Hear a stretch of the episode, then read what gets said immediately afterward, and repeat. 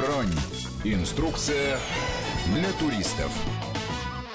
Сегодня поговорим о том, как древние паломнические пути превращаются, по сути, в современные туристические тропы. Путь святого Иакова по северу Испании – в гостях у меня Татьяна Пигарева, филолог-испанист, искусствовед, руководитель отдела культуры Института Сервантеса в Москве. А вы сами в этом году прошли почти 800 километров по этому замечательному пути Святого Якова в Камино де, э, Камино де Сантьяго. Он называется Камино Путь Сантьяго. Имеется в виду Сантьяго де Компостелло. Это городок, э, по-моему, совсем небольшой, который находится э, на севере Испании и где находится предполагаемая могила апостола Якова. Я не ошибся в своих дилетантских изложениях. Да, все примерно так. Я прошла красивую цифру 877,8 километра. Эту циферку показал айфончик как раз на площади э, Сантьяго, да, маленького городка, э, столицы Галисии, э, где расположен собор, в котором хранятся мощи апостола, но, правда, уже даже сама католическая церковь, начиная с Иоанна Павлова.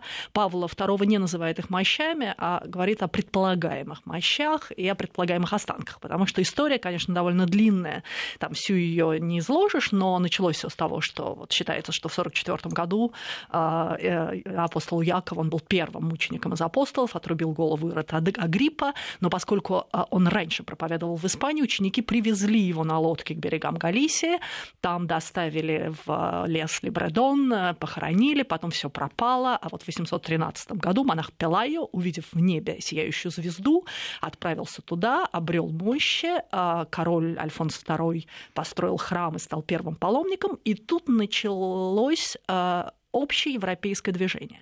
Потому что Карл Великий понимает, что а, для изгнания мавров это очень красивая такая христианская миссия. А, э, по легенде он видит сон, что его великая миссия – это освободить путь к э, останкам апостола от мавров. Потом еще политически важно, что в это время Иерусалим почти что недоступен, а Рим слишком близко. Угу. И вот это вот паломничество к пути Святого Якова превращается в третий главный европейский паломнический путь. И когда ты подходишь вот с твоим рюкзачком к Сантьяго, видишь такую большую надпись. Именно здесь рождалась единая Европа. И вот с этими еще средневековыми рюкзачками люди ходили, начиная, по-моему, с X века. Это был да. такой, э, ну, популярный даже неправильное слово для этого, э, но, во всяком случае, известный и проторенный маршрут. Да, это становится таким вот э, проторенным маршрутом, э, маршрутом опасным. Э, недаром э, возникает еще в XII веке орден Святого Якова, чтобы охранять паломников от от бандитов. А на этом пути вырастает вся европейская романика. Появляется новый тип паломнической базилики, то есть начиная от Везле во Франции. Собственно, подумайте, когда вы стоите в Париже у Нотр-Дама и смотрите на него направо, уходит улица Сан-Жак. Да, это помню. улица Святого Якова, которая, собственно, это начало пути, ведущего в Сантьяго. То есть эти пути, они просто оплетали паутиной всю Европу. До примерно э, путь существовал как вот главный именно религиозный путь, примерно до 15-16 века тут чума, протестантизм.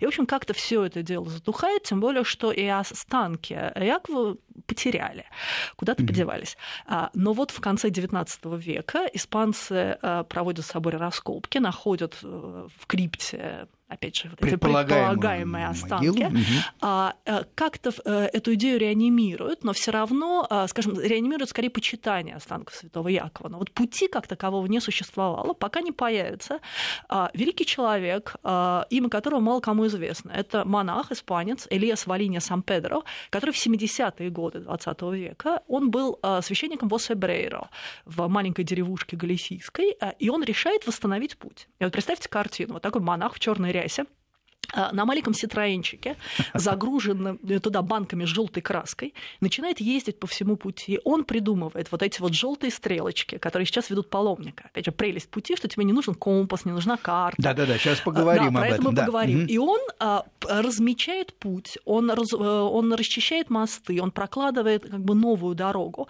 И а, честная сцена, вот он вот в черной рясе рисует желтые стрелочки, а это время это. И к нему подъезжает а, полиция испанская, говорит, боже мой, что вы тут делаете, думая, что вдруг он рисует какой-то тайный да, да, путь да. для террористов. Он говорит, скоро тут будет нашествие. нашествие состоялось.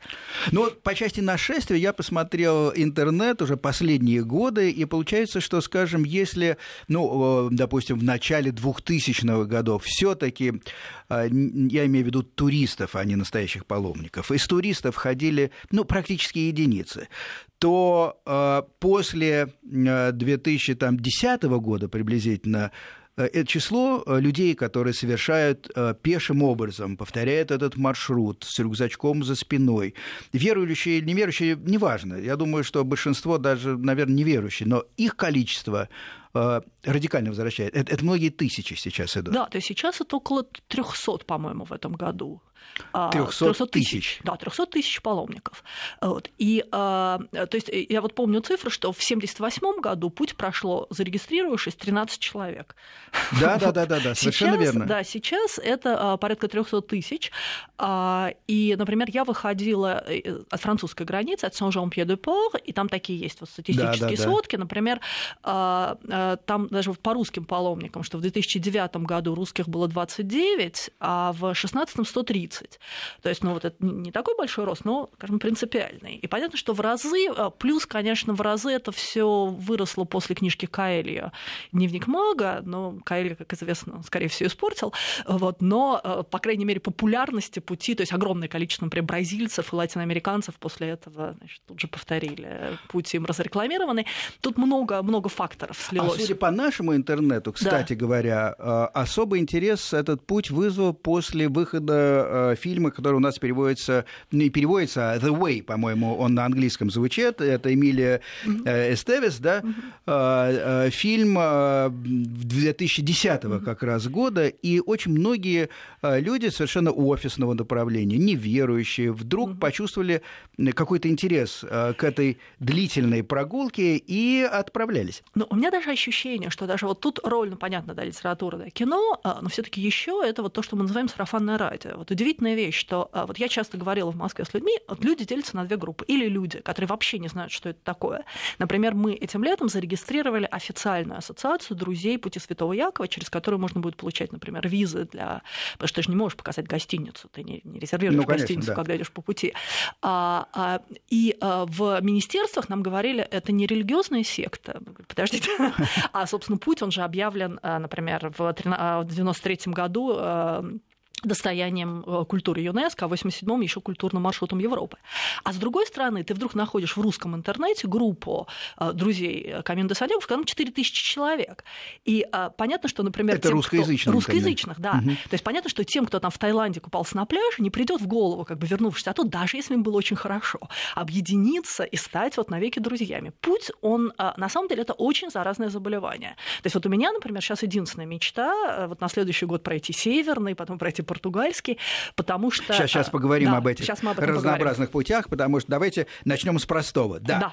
А, а, феномен состоит в том, что из сугубо а, религиозного пути Э, паломников, э, этот путь превратился в туристический маршрут. Причем я ничего плохого в, в, в это э, слово не вкладываю, туристический маршрут.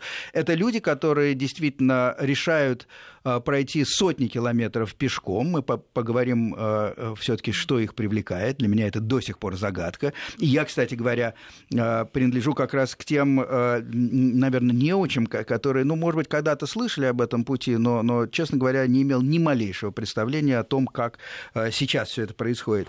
И, и второе, то, что Второй очевидный факт – это то, что э, вот э, много людей, э, верующих, неверующих, тратят свой отпуск, потому что это довольно долгое мероприятие, и отправляются. Давайте начнем с простых вещей. Расходы. А, сколько стоит для российского гражданина пройти этот путь. Он а, на самом деле разный. А, и тут, наверное, надо говорить о том, что есть разные маршруты, есть так называемый французский маршрут, и совершенно справедливо он начинается, я да, сейчас открыл карту, надо долететь, наверное, на самолете или до Бордо, или до Тулузы. Э, как это происходит? Нет, вот э, сразу неправильная, в принципе, формулировка начинается. Путь начинается от, официально от пути, от порога твоего дома.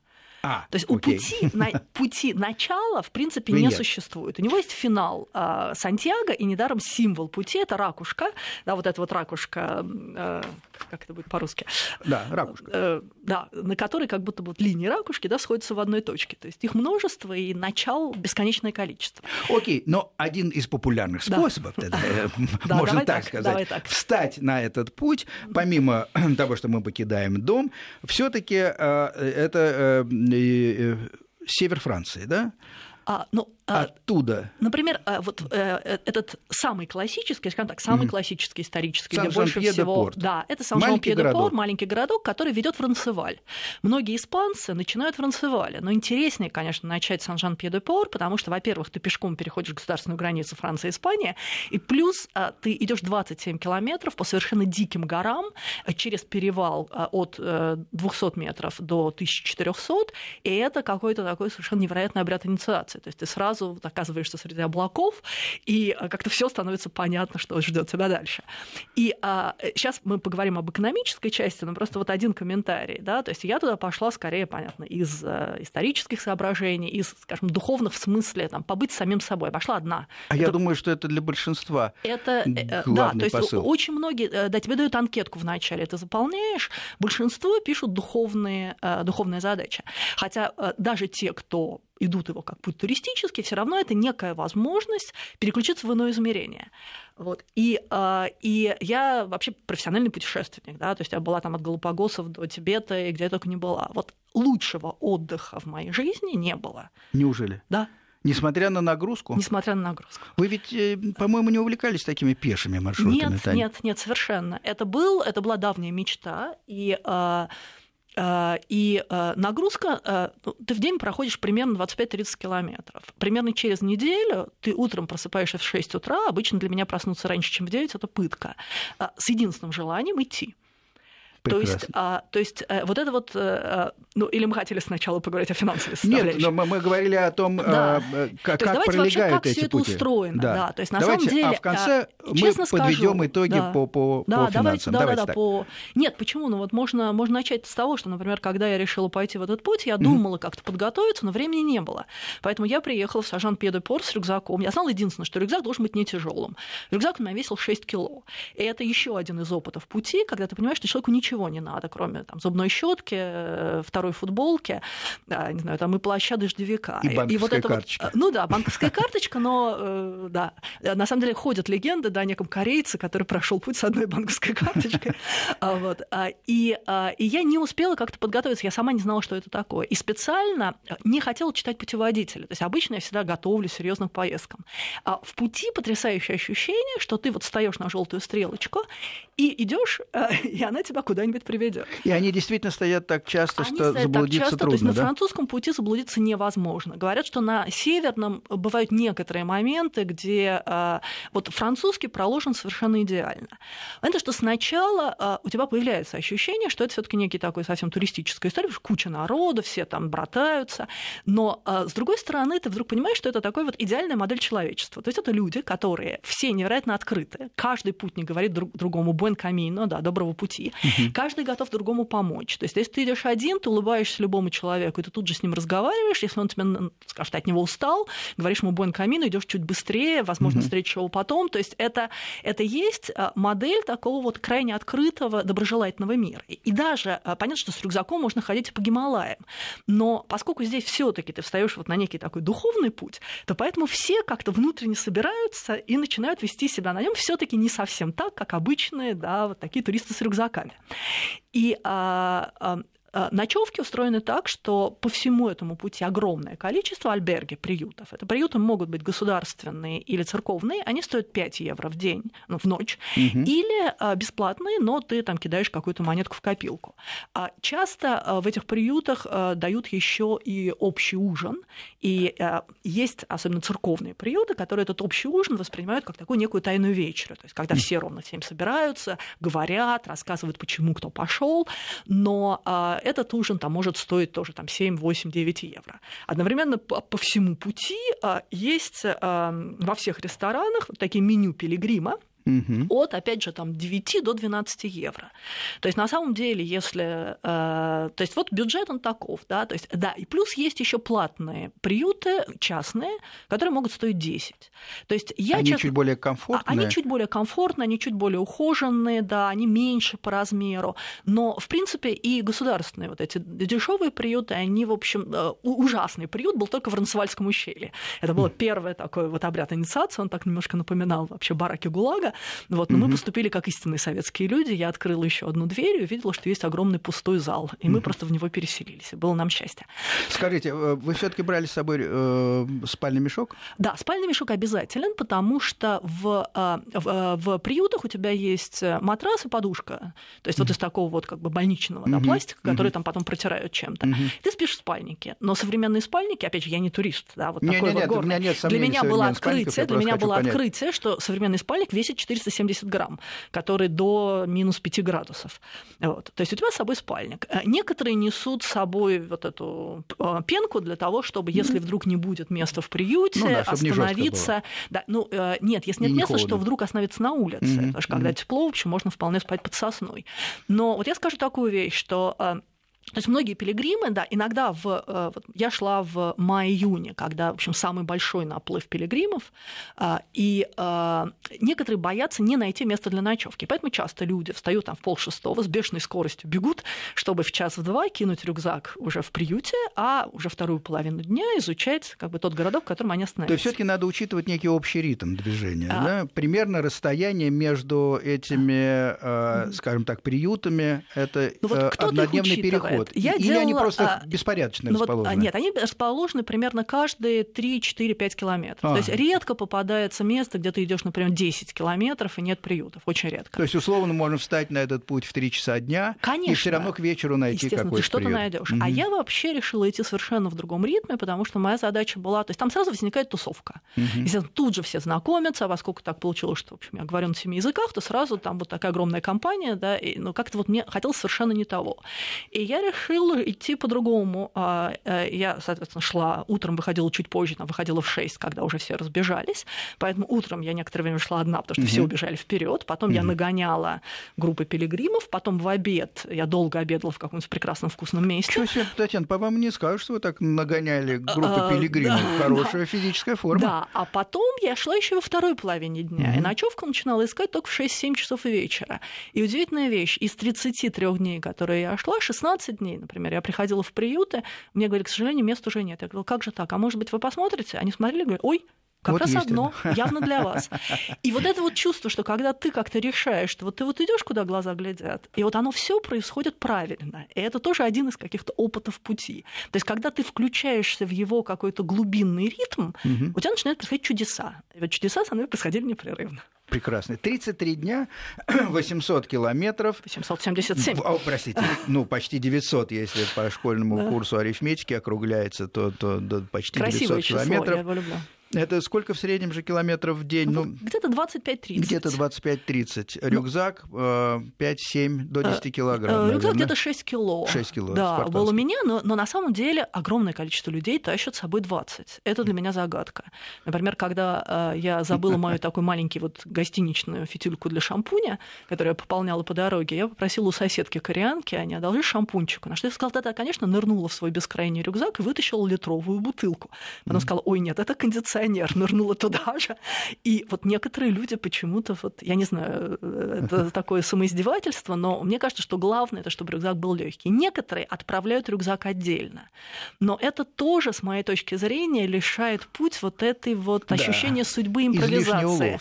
Потому что ты знаешь, что вот твой рюкзак приедет туда-то, а ты туда придешь, у тебя там заказано место, и это уже, вот это уже туризм. То есть лучше всего отправляться вот просто куда глаза в путь глядят. и куда глаза глядят. Вот. И это дает только путь путь, потому что все-таки такой концентрации мест, где можно остановиться, где ты все-таки вот за эти 33 дня я ни разу не спала под сосной под зеленую, да, а все-таки находилось какое-то место для ночевки. А интересно, местное население не устало от такого количества постоянных туристов, или это стало бизнесом для них? Нет, а, конечно, это абсолютный бизнес, но э, еще очень важная деталь, поскольку пилигрим идет с рюкзаком, то понятно, что пилигрим ничего не покупает, кроме еды. Угу. Поэтому этот путь не испорчен сувенирами. То есть ну ты да. не приходишь в деревню, и она не обклеена магнитиками, а, а, а единственное, что продает местное население, это еду. То есть это вкусные рестораны, бары. Они наоборот. Им невероятно интересно, что мимо них вот так вот проходит мир.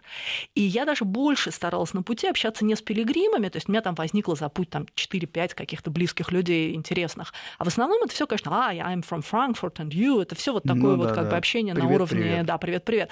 И, в общем, не, опять же, мы шли не за этим. А вот местные люди потрясающие. Там есть какие-то люди, которые сами там семь раз прошли путь, а потом встретили кого-то, поженились и купили бар, например. И теперь уже сами не ходят старенькие, а общаются с пилигримами. И вот эти люди, это просто кладезь и подарки. Например, там какая-то была чудесная там, семейная пара, которые ни разу в жизни не выходили за пределы своей деревни. И я понимала, что вот я на них смотрела, как на инопланетян, да, они на нас. И мы долго обсуждали, а вот зачем мы идем, она там сидит вот в этом своем магазинчике. Это для нее мир. Жизнь и всю жизнь, всю жизнь. Она ни разу не выходила из своей деревни. Ей 92. Любопытно, да. Потрясающий опыт. А, есть все-таки вот этот французский путь. А, можно по Португалии пройти. Я так понимаю, что один из маршрутов лежит по португальскому практически побережью. Я так уже сейчас посмотрел карту. А, можно от самого Лиссабона пройти на, на, на север. Но французский почему-то считается самым популярным и самым интересным. Это объясняется ландшафтами, в частности? А, нет, он ландшафты лучше на северном пути. Mm-hmm. Еще есть вот Камино дель Норте, который идет по От северу, Бильбао по побережью. Да, там, конечно, невероятно красивые ландшафты. Он сложнее, потому что там часто приходится идти вверх-вниз, он гористый северный mm-hmm. путь. Mm-hmm. Поэтому по ландшафтам, конечно, самый красивый, наверное, северный. А французский, он как раз он там очень красиво, но он проще. То есть вот для первого раза он, наверное, там, он не, там нет таких моментов, таких физических перегрузок, когда ты просто хочешь там вот упасть и сказать, не пойду я больше никуда, не мучайте угу. меня. То есть там нет альпинизма. Ты идешь, в общем, по таким дорожкам. Ну, за исключением э, вот этой границы Франции ну, Испании. Да, но, но там тоже это не альпинизм. То есть когда ну. ты, ты представляешь это, кажется, ну, а так, ну, ты идешь просто по таким серпантинам путей. Но это в основном все таки дороги какие? Э, автомобильные? Нет, или это а, сугубо автомо... пешеходные нет, нет, тропинки? Это чаще всего, нет, это чаще всего пешеходные тропинки или какие-то грунтовые автомобильные пешеходные тропы. Как раз в середине французского пути, в районе Леона, есть э, кусочки, когда ты идешь вдоль шоссе, там вот, наверное, наименее красивая часть, но и то они сейчас пытаются создавать какие-то пути параллельные, от шоссе уходить. Угу. Вот. То есть чаще всего это именно вот, э, а по территории пешеходная Испании, дорога. А как идет? Нет, Леона э, испанского. А, испанского, потому что я думал, нет, вы нет, нет, Леона испанского это середина. Середину Франции. Нет, нет, нет, Леон испанский это середина примерно французского пути. А, все понятно. Вот. Да. А, то есть это, это Кастилия. То есть еще, конечно, э, очень интересно, об этом мы поговорим после новостей, это смена, что ты проходишь через э, разные провинции, и абсолютно меняется ну, а ландшафт. А французский путь, понятно, условный, просто это один из центральных путей, который Да, он просто называется, из Франции, да, да. Он, он называется Королевский французский путь, Отлично. А, Татьяна Пигарева в гостях. Продолжим разговор об этом удивительном путешествии в 900 километров сразу после новостей. Бронь. Инструкция для туристов. Бронь. Инструкция для туристов. Сергей Фонтон у микрофона. У меня в гостях Татьяна Пигарева, филолог-испанист, руководитель отдела культуры Института Сервантеса в Москве. Говорим о пути Святого Якова, Камино де Сантьяго, который превратился из э, пути паломников, пилигримов Э, в очень популярный туристический маршрут э, сейчас наших дней. Э, Татьяна рассказала, как готовилась, почти не готовилась, о том, что надо просто решиться на это и, и пойти. И, пойти. И не надо ничего не бронировать, ни, ничего дополнительно не планировать, не дай бог, а просто взять с собой максимально легкий рюкзак и обязательно легкий спальник. А, очень красивые ландшафты, это я усвоил. 20-25 километров в день средний а, переход. А, Причем так часто стоят всякие, вся, всякие приюты, такие, приюты да, да. что, в общем, все равно, когда вы выходите, вы никогда не опоздаете, везде найдете место, можно выйти днем, можно рано утром и так далее. Но все-таки помимо природы, помимо вот этого ощущения пути, Что путник э, видит? Я имею в виду памятники архитектуры, какие-то интересные места. Это первый вопрос. Э, и второй, пожалуй, как человек, любящий поесть, э, я бы интересовался какими-то аспектами кухни. Может быть, не совсем аскетичными. Да, а вот все-таки продолжая эту тему пейзажей, а, понятно, что как бы на словах пейзажи описать сложно, но вот вчера мы открыли Институт Сервантеса в библиотеке иностранной литературы потрясающую выставку. Это 60 э, фотографий Галисии, по которой как раз проходит вся финальная часть пути. Mm-hmm. Удивительного качества. Это огромные фотографии, напечатанные так, на стекле, очень красивые, которые как раз отражают вот это невероятное разнообразие пейзажей. И вот всех призываю в иностранку, дабы вдохновиться и таки путь пройти. А, и а, причем пейзажи разные. Ты, а, например, за французский путь ты проходишь четыре разные провинции. И вот это тоже шок, потому что идешь по какой горной наваре. Это горы, иногда виноградники, но в основном это маки, какие-то странные такие заросли. Ну, наверное, вино продают а, приятное. Да, вино обязательно. Например, ты вдруг доходишь до чудесного места, где виноградники Ирачи, и там есть винный фонтан. И пилигрим может просто неограниченно пить вино, льющееся из крантика в стене монастыря. Прекрасно. А, они заботятся о пилигримах еще с древних времен. А потом ты переходишь вот эту незримую границу с Риохой, и если в Наваре еще была смесь, то в Риохе только виноградники, ничего больше. И вот эти вот, например, утренние эмоции, когда идешь в 6 утра, и вот встает солнце, этот легкий туман, а, виноград, и, и, и их поливают, и поливают правильно тебя, вот эти вот крутящиеся поливалки. Потом ты пересекаешь незримую границу Кастилии и Леона, а это житница, это пшеница. Угу. И вот ровно на границе Уже заканчивается заканчиваются виноградники начинаются. и начинаются пшеницы. Ты не понимаешь, ну почему? Вот как эта граница проведена? Ведь традиция. Как бы, да, традиция. И потом ты, опять же, там заканчивается Леон, начинается Галисия, и там уже такие горные, совершенно невероятные пейзажи. А, вот. Значит, что касается пути. А удивительная вещь, что ведь это была самая богатая точка Европы в там, 9-10 веке, потому что гигантские состояния вкладывались в монастыри и церкви на пути. Потом она становится самой бедной точкой Европы, потому что весь интерес уходит там куда-то на юг, а, и, а, и там сохраняется романика, которая во всем остальном мире была перестроена в барокко, потому что для барокко казалось, что романика что-то дикое, ненужное, ну, нужно да. сносить. И когда ты идешь по этому пути, ты совершенно э, соединяешься с вот этим вот ощущением средневекового человека, ты разглядываешь эти бесконечные романские фасады, на которых э, русалки, какие-то чудовища, э, многоголовые люди, драконы. И на самом деле э, получаешь идеальный, например, ответ на вопрос, почему, когда испанцы открыли Америку, все хронисты видели там драконов, русалок, и такое ощущение, что они там были в Латинской Америке, просто вымерли. Mm-hmm. А понятно, что это были люди, которые выросли вот в этой романике, и они каждое утро наблюдали русалку. Понятно, что когда они приезжают в Латинскую Америку, кто-то там плеснул в воде, и ты эту русалку видишь. Да. И, а, и ты просто в каждом... Да, и при этом это гигантские романские храмы в какой-нибудь совершенно захолустной деревне. И ты разглядываешь это кино порталов. Я даже там такой короткий стишок написала, э, что Химера кусает свой хвост, таращит три глаза в окно. Главным из всех искусств всегда являлось кино. А, и вот это вот на самом деле такой Браво. романский кинематограф, угу. который тебя просто совершенно очаровывает.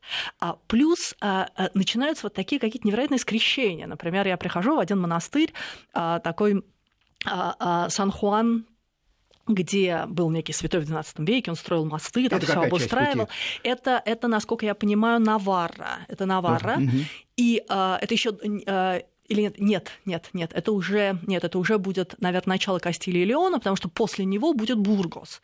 И там, а, примерно через три дня, то есть не доходя три дня до Бургоса.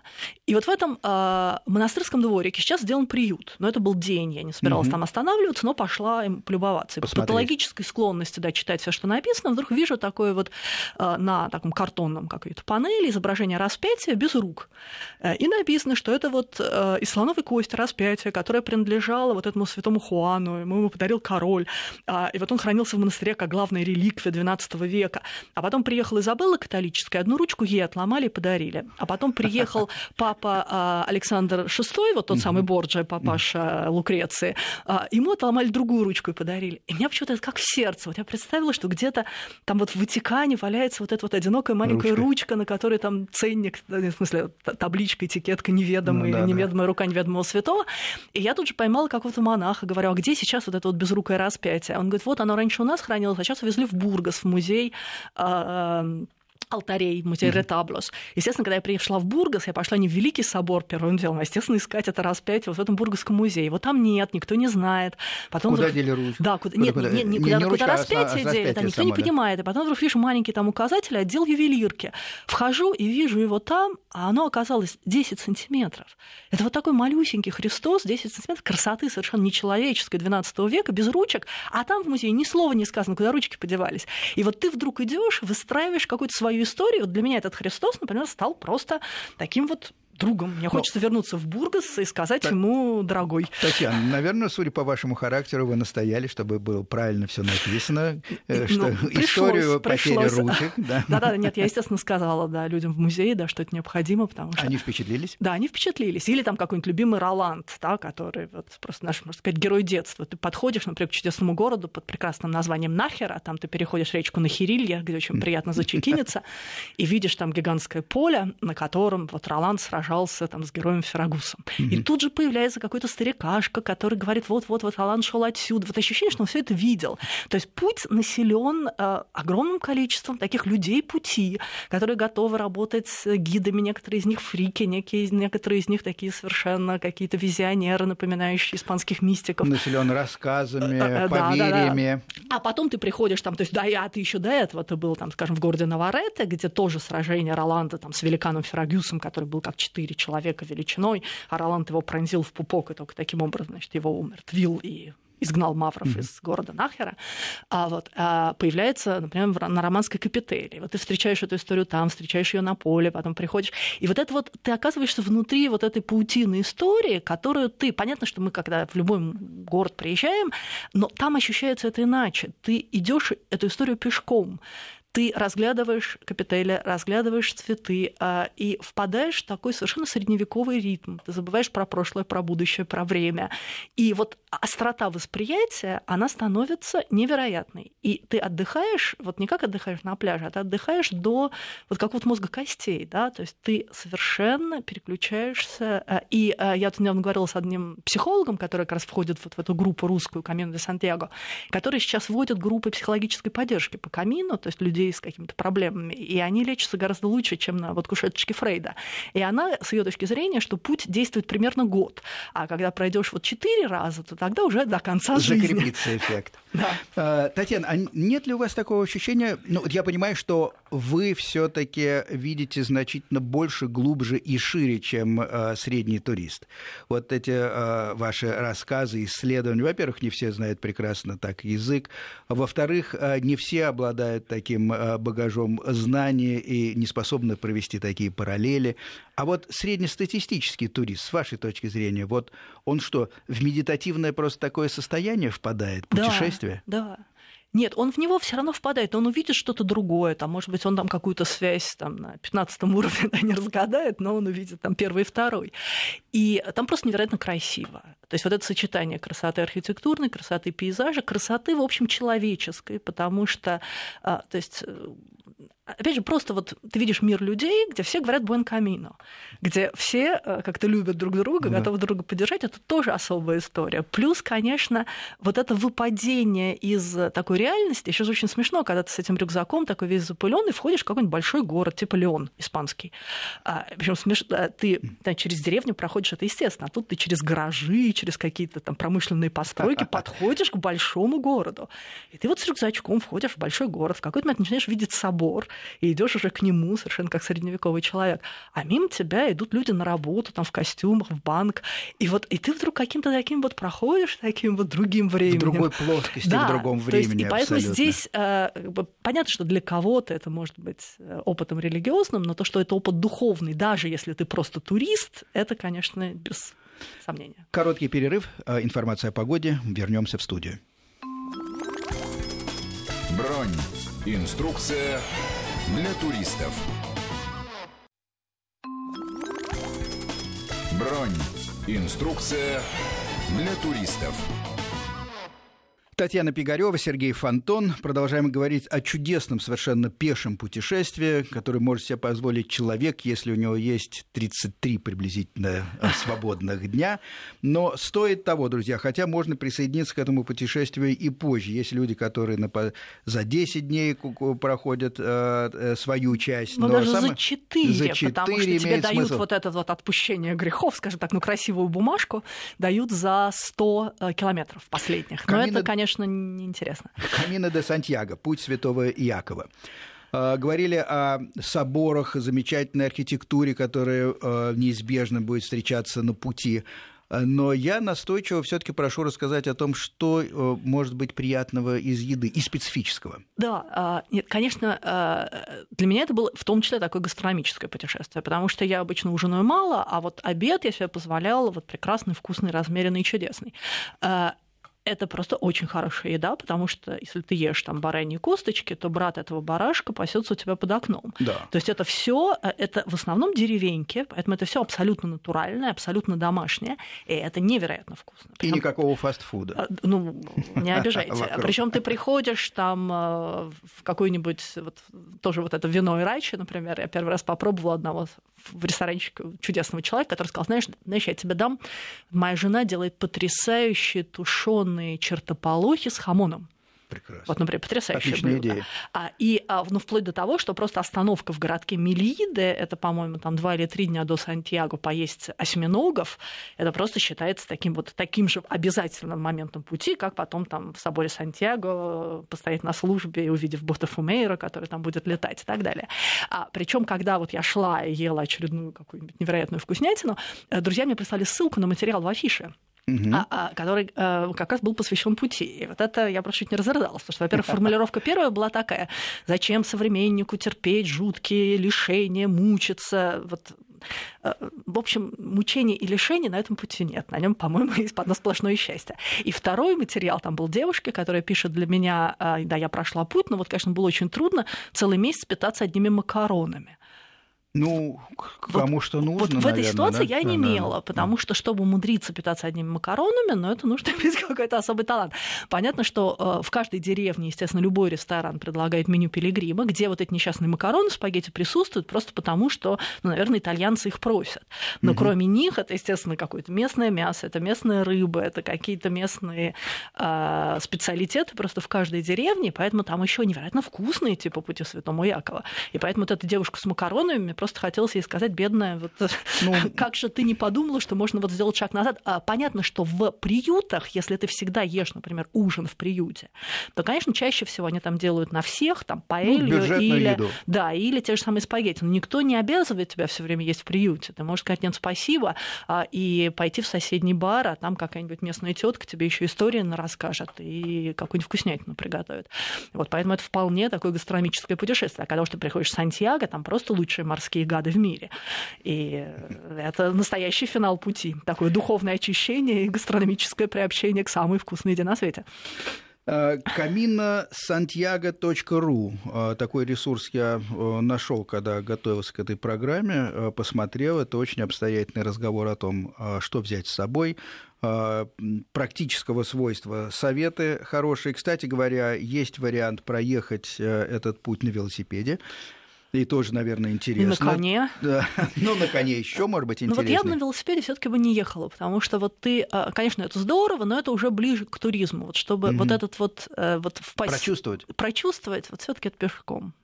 Интересно. А... Там же есть советы. А, вот несколько таких, пять позиций. Тишина, поменьше разговаривать, без спешки, да. не, не замечайте времени, не торопитесь, не рассчитывайте одиночество. Ну, читаем так, не создавайте больших групп, наверное, для того, чтобы все таки э, иметь возможность смотреть по сторонам э, и впитать в себя и воздух, и виды, э, и что-то увидеть и сделать для себя какие-то выводы. И усилия. Э, подчеркивается, что хорошо совершать усилия, то есть идти и идти а, как настоящий пилигрим. Не, ну в любом случае 30 километров в день это есть усилие. Да. Но это как бы не, ну, по крайней мере, для меня, я там совсем не спортсмен, это не было мучительное усилие. Тем более, что современные там хорошие кроссовки, хорошие носки, то есть страшно, если ты натер ноги, да, в кровавые мозоли. Но это происходит только если ты там просто идешь непонятно в чем. И последнее, мне очень понравилось, надо иметь цель, но цель у каждого своя. Очень демократично и здорово сказано. Потому да. что действительно один э, хочет просто э, от всего отвлечься понимаю.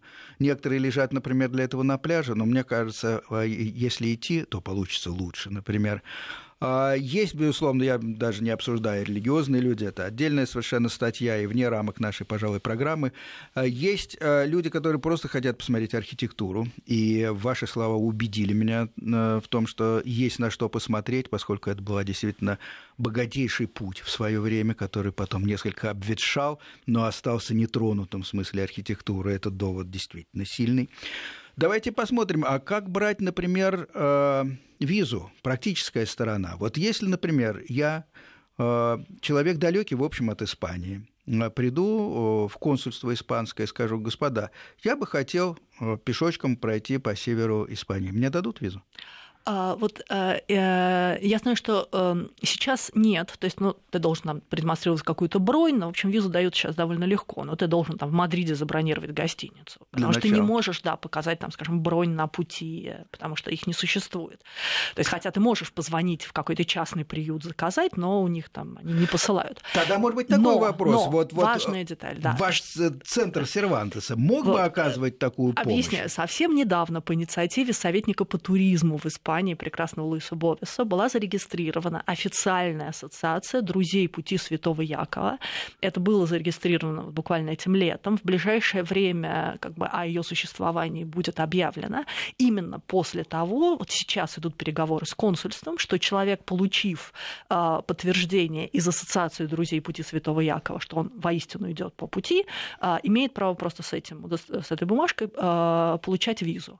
И, э, эта ассоциация, которая который будет членом вот мировых ассоциаций. Причем а, ведь большинство людей, которые проходят путь, они чаще всего возвращаются, возвращаются снова, а потом начинают туда приезжать уже волонтерами и работать в этих альберге как волонтеры, потому что угу. путь дает тебе такое количество энергии, что тебе хочется ее людям вернуть. Такие, такое количество интересных новых знакомств, да, людей. Да, а... и, а, и да, нет, и там, например, то есть вот чудесная у меня был, была встреча это, в одном приюте, такой старикашка Пепе, который выглянул в окно приюта, а я не собиралась там останавливаться. Но почему-то мы с ним встретились глазами, я подхожу, говорю, а можно вас остановиться? Он говорит, ну да, ты точно остановишься? Я говорю, ну да, если место есть. Он говорит, хорошо. А то тут ко мне недавно пришла какая-то англичанка, вся как Camel Trophy одета, с э, иголочки, и говорит, а можно я сначала интерьеры посмотрю? Я ей говорю, ты какие интерьеры за 5 евро? Ты в путь пошла, чтобы свои интерьеры разглядывать, а не мои. У меня джакузи сломалось.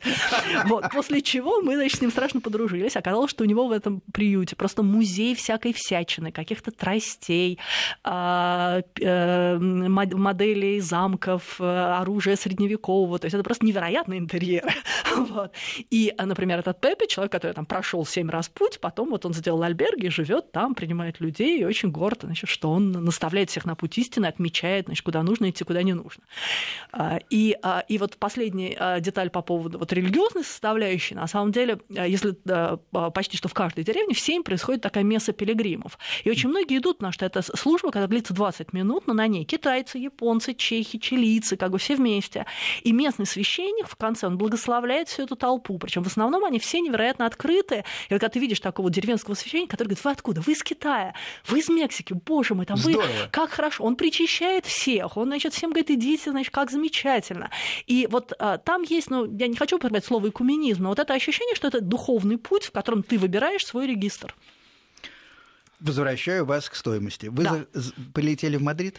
Да, я прилетела в Мадрид. Оттуда на автобусе э, я доехала до Памплоны, от Памплоны на автобусе до вот этого Сан-Жан-Пье-де-Пор.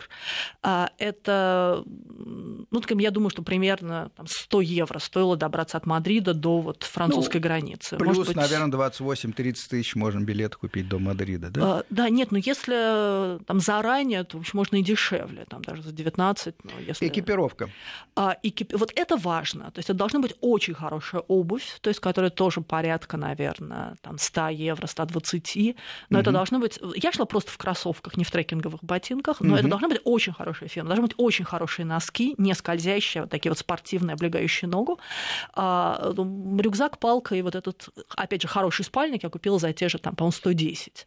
Но он ну, был очень хороший. Вот среднестатистически, да, 20-25 тысяч рублей. Экипировка, а, Экипировка, да. да. Так, по крайней мере, а, многие люди, которые делились впечатлениями, наши российские люди э, вот оценивали свои так, расходы. Ну и житье, жилье и питание в целом это примерно евро 30 в сутки. Справедливо? Э, ну да, 30 даже спокойно, да, то есть у нас mm. 5-10 стоит приют, да, опять же, вот 10 обед, там ужин многие покупают, э, то есть можно ужинать, можно купить mm-hmm. там что-то в магазине, и там легко перекусить.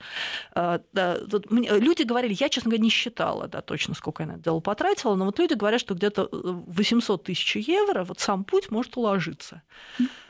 Но и это месяц. Это месяц. Время еще тут важно. Важно да. располагать временем. Ну и плюс, естественно, если уж вы попали в те края, то, может быть, есть смысл заглянуть в департамент французский Финистер, например, который находится та, та, там рядом. Галисийский, да. это Галисийский да, Галисийский, город. Да, да, да, да, да, да. Нет, это обычно финал. То есть обычно все приходят в Сантьяго, потом, да. если не, можно идти пешком, а можно доехать на автобусе. Угу. Или в Финистер, или в Муксию. Это два потрясающие красоты места на берегу моря, а ну, Финистер это конец света. Плюс, да, плюс еще 100 приблизительно евро, допустим, да. Отлично. Наше время стремительно истекает, уже истекло. Сегодня в гостях у меня была Татьяна Пигарева, руководитель отдела культуры Института Сервантеса в Москве. До свидания. Всего доброго. Спасибо и всем buen camino. Бронь. Инструкция для туристов.